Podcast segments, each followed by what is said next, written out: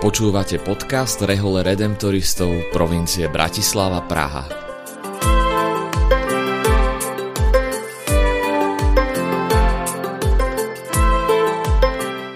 Kongregácia Najsvetejšieho vykupiteľa Redemptoristi je rehoľou, ktorú pred takmer 300 rokmi založil svätý Alfons nedaleko Neapola v dnešnom južnom Taliansku. Od začiatku sa venuje ohlasovaniu radosnej zvesti o vykúpení opusteným a chudobným. Na našom území sa to dodnes realizuje najmä prostredníctvom farských ľudových misí. V tejto sérii nášho podcastu budeme s pátrom Jánom Andrejovom hovoriť o vykúpení. Páter Ján študoval teológiu v Bratislave, v Írsku a v Ríme a momentálne už niekoľko rokov pôsobí ako sekretár provinciála. Priblíži nám nielen pojem, ale predovšetkým realitu a skúsenosť vykúpenia v súvislostiach nášho života.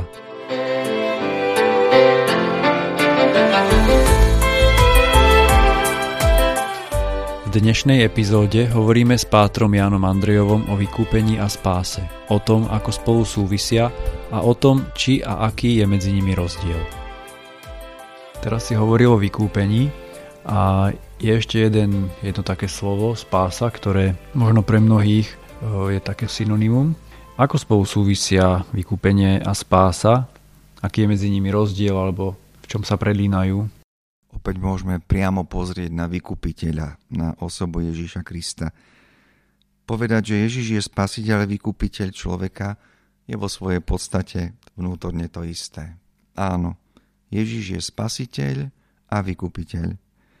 Pretože dielo spásy a vykúpenia je v Ježíšovom živote jedným, jediným dielom. Boh je nedeliteľný. Ale pre približenie si tajomstva vykúpenia spásy z nášho ľudského pohľadu, môžeme poukázať na niektoré rozdiely. Nie v Kristovi, ale toho, ako my chápeme, ako sa približujeme k tomu tajomstvu Krista. Spasiť. Salvus. Salvare. Znamená priviesť k završeniu. Priviesť k dobru. To je čosi podobné ako niekoho, eh, ktorý je v nejakej náročnej situácii a neviem, niekomu je zima, tak mu dáme, tak mu dáme vetrovku. A je zaujímavé, že kedy si sa Rímania, a ostalo to aj do dnešných časov, pozdravili slovom salve, čo chcelo povedať nech ti je dobre, maj sa dobre, alebo možno tak prenesenie, nech sa ti, nech sa ti darí a používa sa aj teraz v tomto čase. Boh nás zachraňuje v zmysle, že pôsobí, aby bolo nám dobré. Jednoducho povedané. Aby, aby človeku nechýbalo to, čo potrebuje. Aby mal to, čo mu umožňuje žiť, aby žil. No nie v zmysle wellnessu, samozrejme, ale ako pravdivé, definitívne dobro, ktoré súvisí s väčšným dobrom, s väčšnosťou. Nie teda len provizorne do času. A môže sa tak stať, ak dosiahneme svoj konečný nadprirodzený cieľ v Bohu. Boh je väčší. A v tom je sila jeho darovania sa, že nás všetkých pozýva do väčšnosti. Tam je naše miesto, v nebi. Nebo je našim konečným cieľom a dielo Božej spásy spočíva v tom, že Boh nám dáva milosť, ako je, opäť vstupuje tu jedno slovo, milosť, nezaslúžený dar, ktorý nám umožňuje dosiahnuť tento cieľ, teda Boha. A ako je pravdou, že Boh nám dáva tú slobodu, o ktorej sa tak často hovorí, ale podopiera tú našu slobodu práve milosťou, preto sme pozvaní k tomu, aby sme spolupracovali s Božou milosťou. Áno, slovo, Boží syn, Ježiš je náš spasiteľ, spasiteľ človeka. Či hrešíme, alebo nie. Je stále spasiteľom, pretože nám dáva podiel na dobre, udržuje nás v dobre. A nemôžeme nebo dosiahnuť svojimi vlastnými silami.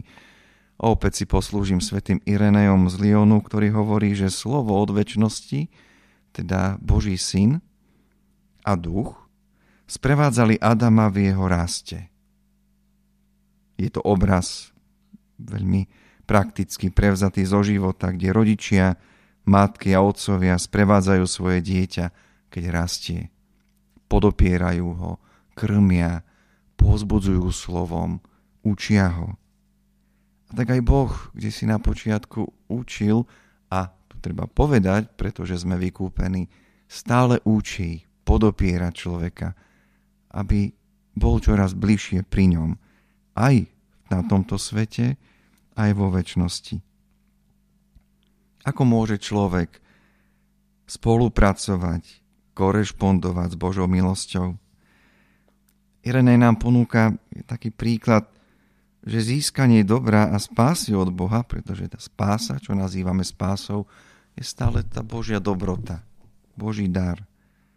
Človek je pozvaný k tomu, aby žil logikos, také slovo, rozumne, logicky. Aj kde si na začiatku Evanielia podľa svätého Jána poznáme to, keď e, Ján ohlasuje, na počiatku bolo slovo, to slovo bolo u Boha a podobne, to slovo bolo Boh, tak to slovo je vyjadrené gréckým pojmom logos, čo chce povedať rozumnosť, poriadok, priamosť a podobne. A tak človek, ktorý spolupracuje s Božou milosťou, tak s ňou spolupracuje aj práve skrze to, že používa svoj rozum. Boh nám dal podiel a dal, stvoril taký časť, jak to hovorí, že taký ten proste rozum, ktorý nám pomáha k tomu, aby sme vnímali ten Boží poriadok vo svojom živote aj vo svete. Boh tvorí stvorenie ako poriadok, v určitom poriadku. Má teda svoj poriadok. Človek dostal dar, teda stvorený rozum. Môže preto poznávať logiku prírodzenosti, tých pravidiel, princípov, ktoré, keď sa o nich odkloní, tak sa míňa toho pravého cieľa.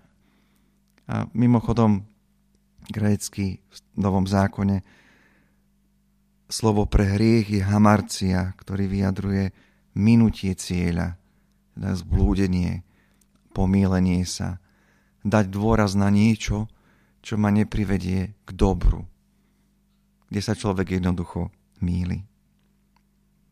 A naozaj človek môže poznať logiku Božej veci, Božích veci, Božieho plánu a žiť podľa neho.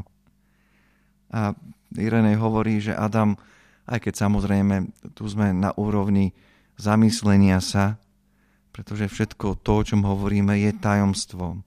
Čo neznamená, že o ňom treba mlčať, ale predsa len k nemu pristupujeme vo viere a v takej, ako, v takom si očakávaní, že čo nám ono ešte odhalí. Adam, podporovaný Božou milosťou, mal robiť len to, žiť podľa tohto Božieho poriadku. A tak aj ten hriech, ak sa hovorí, že bol neposlušnosťou, pýchou, ale aj bláznostvom, akýmsi nelogickým správaním.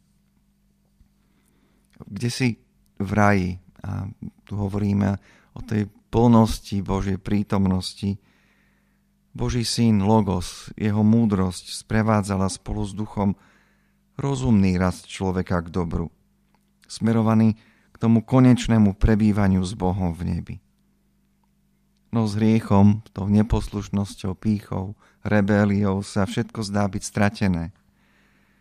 Ako teda môže človek prísť do neba, keď je teraz vo vyhnanstve, stratený a dokonca aj tu na zemi?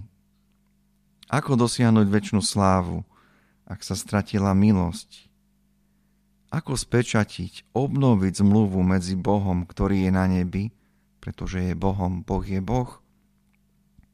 Ak už človek, stvorenie nie je jeho priateľom, ale naopak. Nuž a odpoveď a riešenie, tak ako ju prijímame z toho, čo nám Kristus zjavil, čo nám písmo zjavilo, spočíva v tajomstve vtelenia slova. V plnosti upriamená na spásu človeka, ako aj vo viere vyznávame, vo vyznaní viery, pre nás ľudí a pre našu spásu zostúpil z nebies.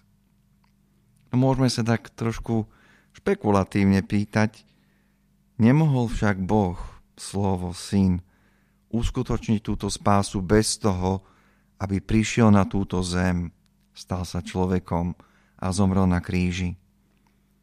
Isté, že mohol, pretože túto spásu vykonával predtým, než prvý človek zrešil. To, čo sa zmenilo, nie je Božia moc, jeho plán, jeho túžba zdieľať dobro, ktorým je On, zdieľať lásku, ktorou je On. Nezmenila sa Božia moc Syna a Ducha Posvetiteľa.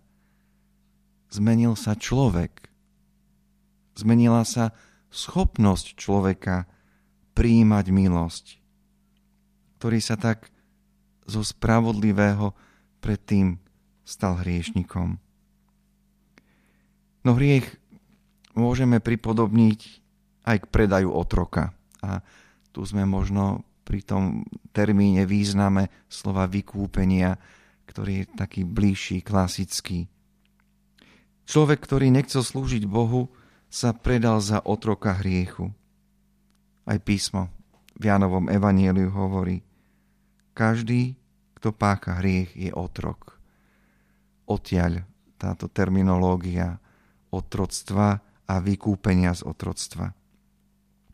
A je známe v histórii bežná prax, že ak niekto chcel nanovo získať človeka, ktorý bol predaný za otroka, nemohol urobiť nič iné, než zaň zaplatiť, teda ho vykúpiť. A toto je slova, teda je význam slova redímere, vykúpiť, znova kúpiť. A tak môžeme naozaj povedať, že dielo vykúpenia je dielo, ktorým nás Kristus znova kupuje, vyslobodzuje z hriechu, smrti a zlého. Preto písmo hovorí o Ježišovej krvi ako cene za našu záchranu. Pánova krv, čo znamená život. Aj v starom zákone, tak možno takú eh, odskočím trošku do starého zákona, toho prepojenia eh, s Kristovou obetou na kríži, ako porovnania obiet, ktoré prinášali Izraeliti Bohu. Keď obetovali obetné zviera, bolo to pre nich radosnou udalosťou, pretože krv, aj keď v našich očiach samozrejme na prvé počutie to vyvoláva rôzne, rôzne predstavy, bola to radostná udalosť, pretože krv bol, bola a stále ostáva symbolom života, života, dávania života. A preto aj pánova krv, Ježišova, živ, Ježišova krv, čo znamená život, je tou najvyššou cenou, ktorú Boh za nás zaplatil. A tak si pripomíname, že celý Ježišov život, no zvláštnym spôsobom veľkonočné trojdnie jeho utrpenia, smrti, zmrtvých vstania je tajomstvom vykúpenia, obnovy a spásy celého ľudského pokolenia. A tak je tu trošilinku rozdiel, ako to vnímame, medzi slovom spása a vykúpenie, No ako si povedal na začiatku, sú synonymami. synonymami. Môžeme ich používať ako synonyma. A samozrejme, ak sa používajú s odvolaním na to, čo pre nás urobil Kristus. Spôsob, akým Boh uskutočnil spásu človeka, je v Ježišovi, vtelenom synovi. A tu je dobre tiež pripomenúť, že Boh sa stáva človekom Ježišovi z Nazareta preto, aby nás vykúpil. Kristus sa narodil, aby za nás zomrel.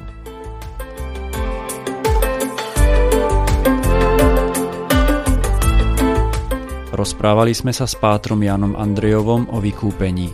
Moje meno je Lukáš Michalovič a som členom formačnej komunity Redemptoristov v Bratislave. Pozývame vás vypočuť si ďalšiu časť podcastu Redemptoristov, v ktorej budeme v rozhovore pokračovať.